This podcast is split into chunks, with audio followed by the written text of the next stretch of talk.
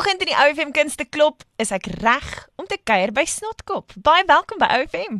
Ag, is heerlik om weer 'n bietjie by julle te kuier, man.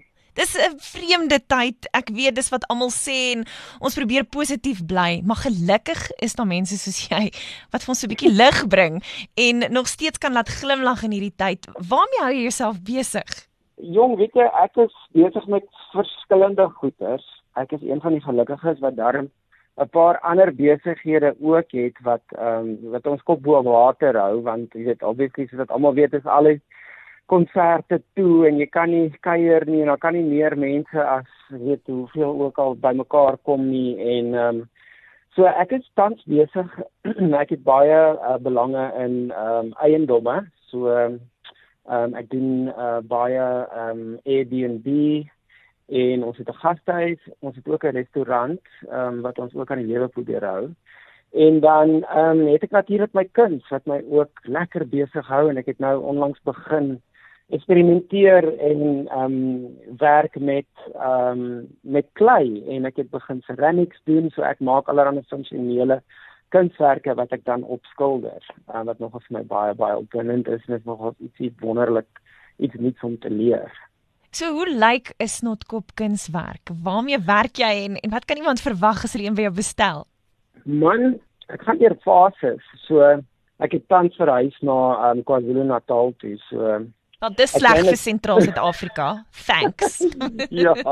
Ek bly tans in 'n tropiese paradys. So ek is heeltemal al my kunswerke het uh, te doen met ehm um, weet mense wat in die son lê en goeders maar mense kan gaan kyk op my webwerf om te sien presies waarmee ek uh tans besig is. En dan voor dit ehm um, weet toe ek uh, baie gereeld uh weet in die Vrystaat was by uh Betuli waar my gastehuis is ehm um, weet dit ek maar ehm um, meer die plaaslewe en ehm um, het sulke goeders uh gefokus op. So dit hang maar af waar my kop is op die oomblik uh, maar soos ek sê tans is ek mal oor die dames wat in die son lê en ehm um, onderwater tonele wat uh, uit een of ander perspektief uitgeskilder is, is of dit nou onder die water is of iemand van bo af wat in die water is. So dit is redelik opwindend vir my, weet om om om hierdie goeters te aan te durf. Weet ek is ek het ehm um, ek het geleer op kunstskool by die Kruin, die Afrikaanse kunstskool om te skilder, maar ek het nie formele ehm um, opleiding nie. So ek ehm um, weet ek ek ek leer ook nog nog maar so 'n bietjie. Dit is belangrik om jy weet formele opleiding te kry as jy regtig waar ernstig is daaroor. Maar party mense het net 'n baie baie natuurlike talent. Ehm um, maar dit is altyd goed weet om geskiedenis agter kuns te ken en dit is ons ek het op kunstskool het ons baie diep daarin gegaan. Dit was een van my hoofvakke gewees en ehm um, so ehm um, ek dink opleiding is belangrik, maar ek dink oefen, oefen, oefen. Dit is maar enigiets. Jy is 'n sportster wil weet net jy jou al die af oefen ook. So, ek oefen nog steeds. Ek het ek ek doen ook nou klasse vir ehm um, ceramic art. So ek is elke donderdag in die klas om te leer hoe mense werk met klei en die temperament van klei en hoe mense dit in oond fire en uh, hoe jy dit skilder met um, underglazes en al daai goeders. So dit is 'n baie tegniese kunsvorm. Ehm um, maar dit is funksionele kuns. So jy kan eet uit een van my uh uh klei bakke maar met 'n snotkop skildery op. So dis funksioneel maar jy kan kyk daarna ook.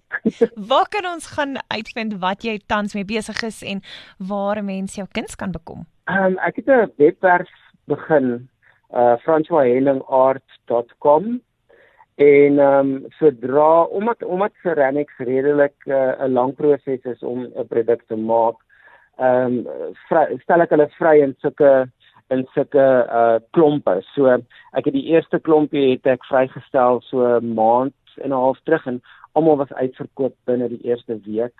Ehm um, so ek is tans besig om nog 'n klompe bymekaar te kry en te skilder en te fire en te glaze.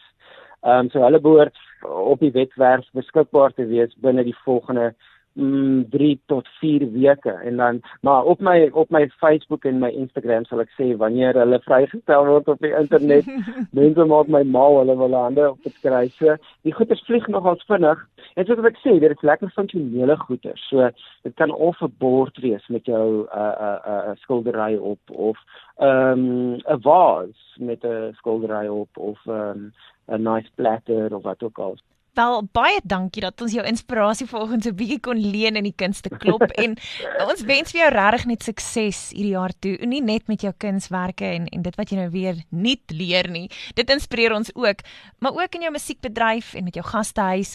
Regtig mag hierdie jaar vir jou baie goeie een wees. Dankie vir die kuier vandag. Ag, dit was heerlik. Thanks Jolanda.